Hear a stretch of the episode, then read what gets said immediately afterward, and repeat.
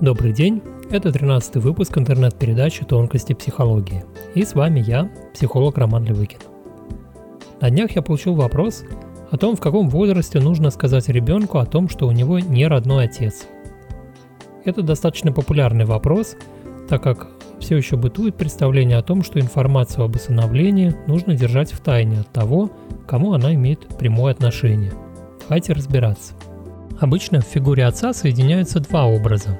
Это биологический отец и отец, который участвует в процессе воспитания.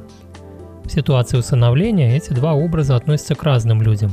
У ребенка есть биологический отец, это один человек, и также есть отец, тот мужчина, который участвует в процессе воспитания. Задача биологического отца вполне понятна – дать жизнь. Задача отца в воспитании – быть мужем для мамы ребенка. Тогда это дает возможность ребенку выстраивать отношения на троих. Наверное, вы знаете, что ребенку важно прожить ситуацию, в которой он будет желать близких отношений с родителем противоположного пола, а родители своего пола будет воспринимать как конкурента. Наиболее ярко это проявляется в возрасте от трех до шести лет. Нередко мальчики в этом возрасте могут заявлять своим мамам, что когда они вырастут, они женятся на ней. Аналогичные девочки рассчитывают на замужество с папой. И этим планам начинает мешать наличие родителей своего пола. И тогда ребенок начинает конкурировать с ним. Например, девочка будет желать показать папе, что она лучшая домохозяйка, чем мама, и тому подобное. Конечно, ребенок в этой борьбе потерпит крах. Но важным для него будет осознание, что родители его все равно любят, что они его любят даже проигравшего. Вся эта ситуация в психоанализе называется эдипальной. И этот период крайне важен для формирования сексуальности у ребенка. Именно от этого периода, с рождения до шести-семи лет, будет зависеть то, насколько гармоничными будут отношения у ребенка в будущем. И для проигрывания этого эдипального конфликта ребенку много не надо. Ему нужны мама и папа, которые будут любить друг друга. При этом не обязательно, чтобы это были биологические родители. Это могут быть и люди, которые их заменяют. Другой важной задачей отца в семье является то, что он для ребенка выступает проводником в мир социальных отношений между людьми. То есть отец – это важная фигура, которая формирует у ребенка отношение к правилам, нормам, ценностям. И опять-таки это не обязательно должен быть биологический отец, это может быть лицо его заменяющее. Из сказанного видно, что ничего страшного нет в том, что ребенка воспитывает не биологический отец. Отцовская функция может быть выполнена и другим мужчиной. А значит, и нет никакого повода скрывать от ребенка факты его биографии о том, что биологический отец не совпадает с тем, кто его воспитывает. Мы же не скрываем от ребенка информацию об уже умерших предках.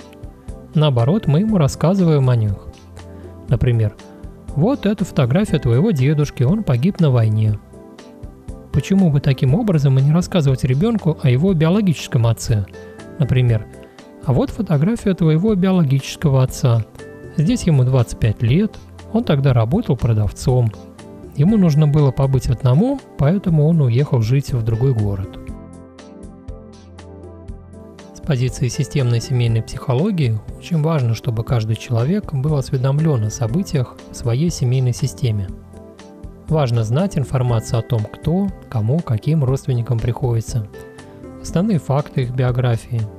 И важно знать информацию о людях, которые внесли значимый вклад в семью. Если эта информация известна, то тогда у человека появляется возможность использовать семейную систему как некий ресурс, опору для себя. Это позволяет занять в системе свое место. А вот если информация о семейной системе искажена, например, о ком-то информация скрыта, то в этой ситуации есть риск начать занимать в системе не свое место. Попробую пояснить.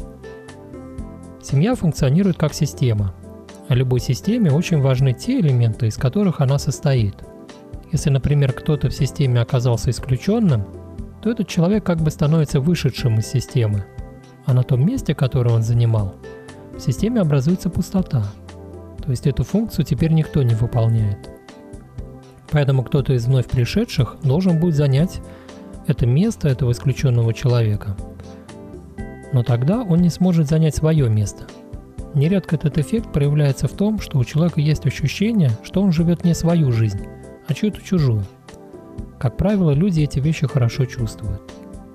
Из этих соображений не стоит скрывать от ребенка информацию о его биологическом отце.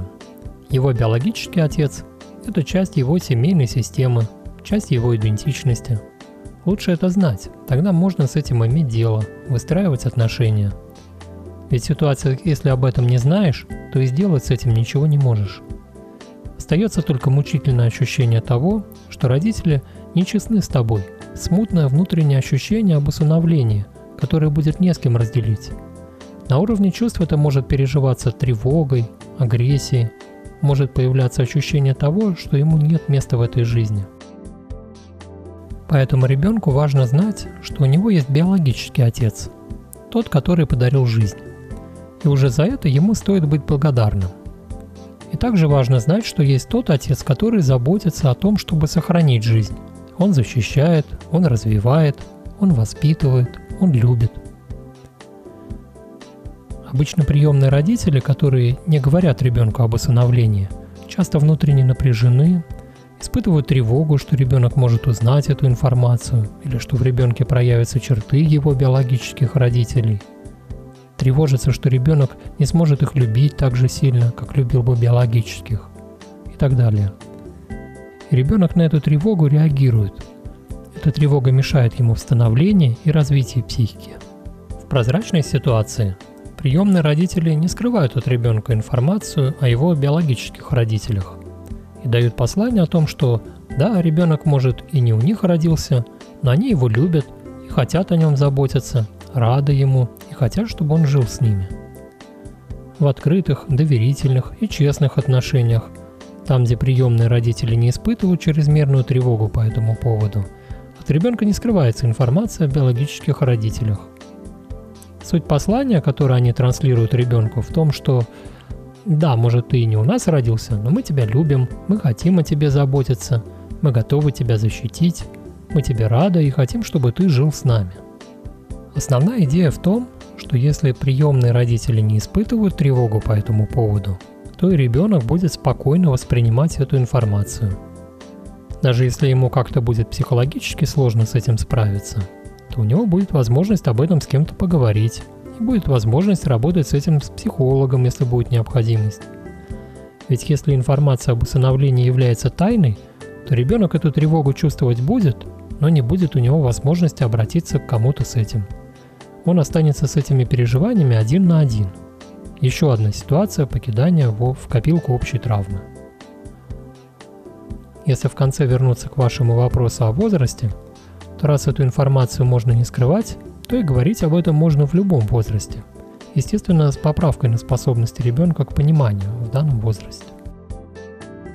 На этом на сегодня все. С вами был психолог Роман Левыкин.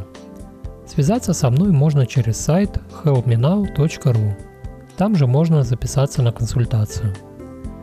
Я работаю в Санкт-Петербурге при личных встречах с темами любовной зависимости, трудностей в построении отношений, с последствиями психических травм, тревожности, а также с психосоматикой. Другие выпуски этой аудиопередачи можно послушать на ютуб, если там в поиске набрать словосочетание «Тонкости психологии».